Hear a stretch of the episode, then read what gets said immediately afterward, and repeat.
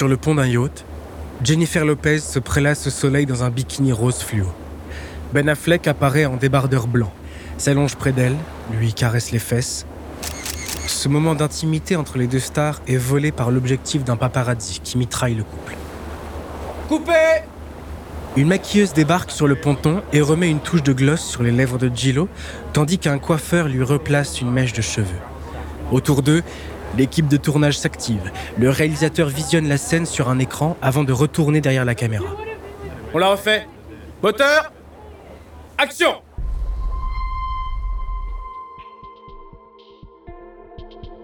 Nous sommes en novembre 2002 et Jennifer Lopez vient de sortir son nouvel album This Is Me Then.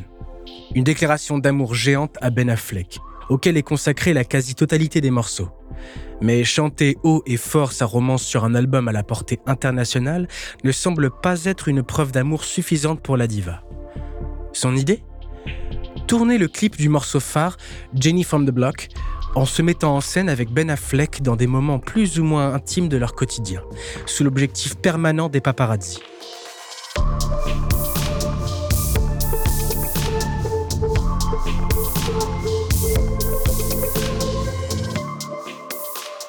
Vous écoutez à la folie pas du tout. Il y a des histoires qui ont défini notre vision de l'amour avec un grand A. Mais au-delà de la romance, il existe un envers du décor qu'on ne connaît pas toujours, Dans ce podcast, plongez dans les plus beaux moments d'amour. comme dans les pires. Dans cette saison, découvrez la face cachée du couple star Jennifer Lopez et Ben Affleck. De leur première histoire d'amour express, ultra médiatisée au début des années 2000, à leur retrouvailles 17 ans plus tard. Une histoire d'amour passionnel qui s'inscrit dans un parcours amoureux chaotique du côté de la bomba latina. Jennifer Lopez et Ben Affleck, épisode 2, quand le glamour se prend un flop.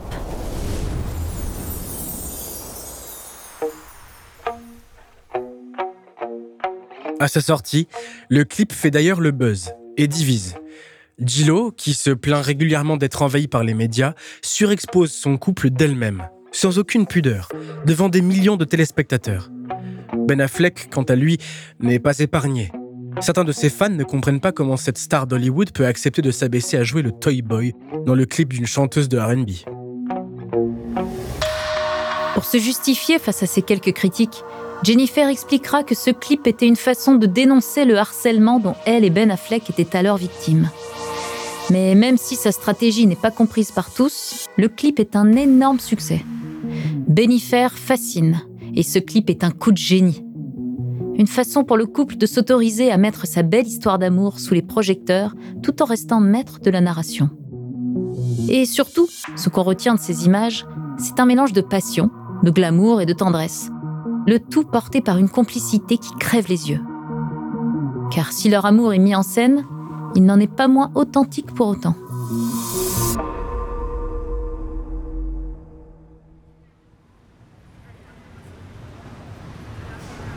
La ville de Boston est grise en ce mois de novembre 2002, mais les premières décorations de Noël apparaissent timidement dans les vitrines des magasins pour le plus grand plaisir des enfants.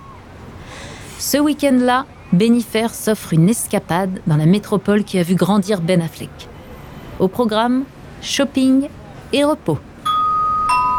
C'est du moins ce qu'imagine Jennifer lorsqu'elle pose ses bagages dans la maison de la mère de l'acteur.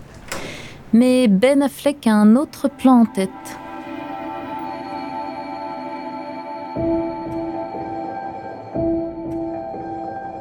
Tandis que la bomba latina se rend dans un centre de soins et beauté pour s'offrir un moment de détente, une camionnette se gare en face de leur villa.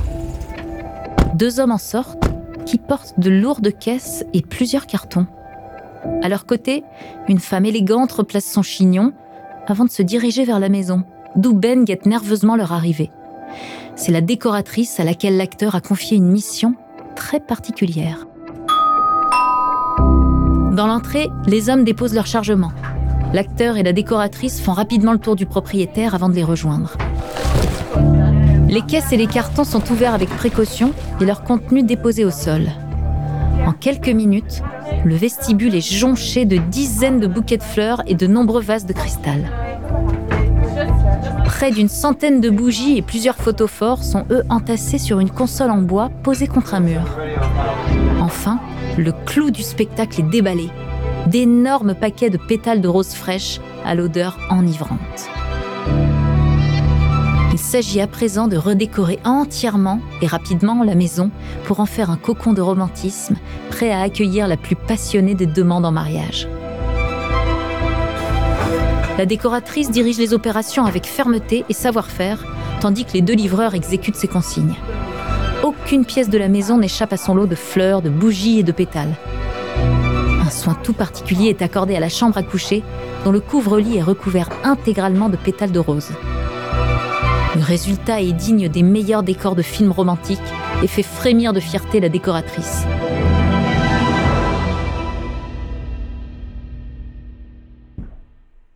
À son départ, Ben Affleck se retrouve seul, un peu nerveux, à faire les 100 pas dans l'entrée. La nuit commence à tomber et l'entrée de la maison resplendit sous l'éclairage vacillant des dizaines de bougies allumées, disposées tout du long d'un chemin de pétales. Jennifer ne devrait plus tarder. Pour se rassurer, l'acteur tire de la poche de sa veste l'écrin qui contient la bague de fiançailles achetée quelques jours plus tôt. Un diamant rose de chez Harry Winston qui dépasse le million de dollars. Perdu dans la contemplation du bijou, Ben Affleck sursaute en entendant claquer la portière d'un taxi. Jennifer en descend, plus radieuse que jamais, les bras encombrés de paquets. L'acteur glisse rapidement l'écrin dans sa poche et lance la chanson Glad tirée du dernier album de Gillo, véritable hymne à leur amour. Ben monte le volume et le morceau résonne au milieu des fleurs et des bougies. Se place face à la porte d'entrée, les mains croisées derrière le dos. Quand Jennifer ouvre la porte, ses yeux s'écarquillent en même temps que ses paquets lui glissent des mains. Son rêve semble ne jamais prendre fin.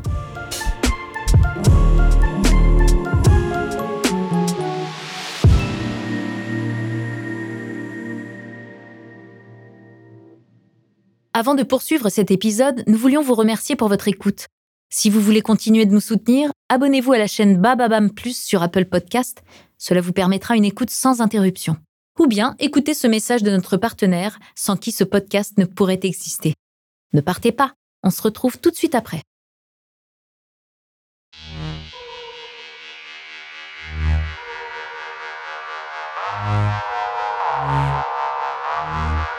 Récapitulons. Quand elle se met en couple avec Ben Affleck, Jennifer Lopez, 32 ans, a déjà deux mariages derrière elle, qui auront duré à peine un an chacun. Sa romance avec le célèbre acteur d'Hollywood crée rapidement un engouement démesuré auprès des médias et du public, qui rend très difficile l'intimité nécessaire à n'importe quel couple. Tout ça aurait pu l'inciter à prendre son temps, à poser sans précipitation les bases de sa nouvelle histoire d'amour. Pourtant, au bout de quatre petits mois de relation avec son nouveau boyfriend, la diva du RB se fiance une nouvelle fois.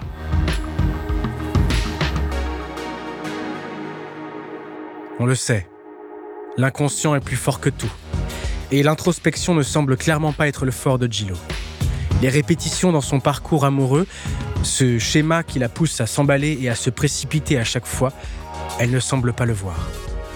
Alors au lieu de freiner, Gillo accélère encore une fois.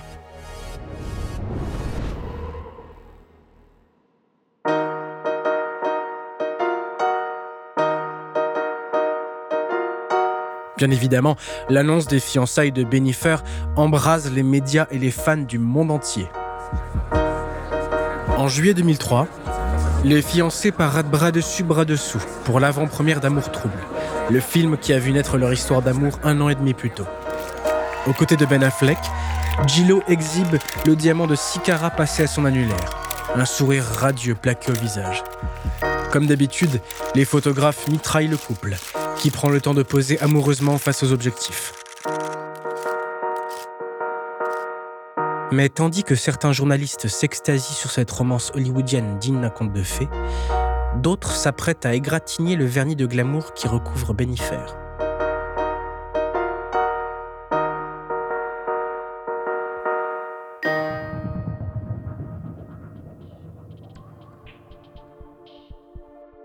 Leurs premiers détracteurs seront les critiques de cinéma, qui torpille le film et ses interprètes. Leur verdict est tranchant et sans appel. Amour trouble est un navet. Au box-office, le film fait un tel flop que l'expression faire un jiggly pour parler d'un film raté sera popularisée pendant quelques temps. Les amoureux ont du mal à encaisser cet échec. L'image du couple parfait à qui tout réussit est sacrément écornée. Dans la foulée, le vent tourne pour Benifer. Car malheureusement, ce premier coup dur sera rapidement suivi d'un deuxième, autrement plus difficile à avaler. Au menu, stripteaseuse, infidélité et battage médiatique. De quoi faire vaciller plus d'un couple. C'est ce que nous allons vous raconter dans le prochain épisode.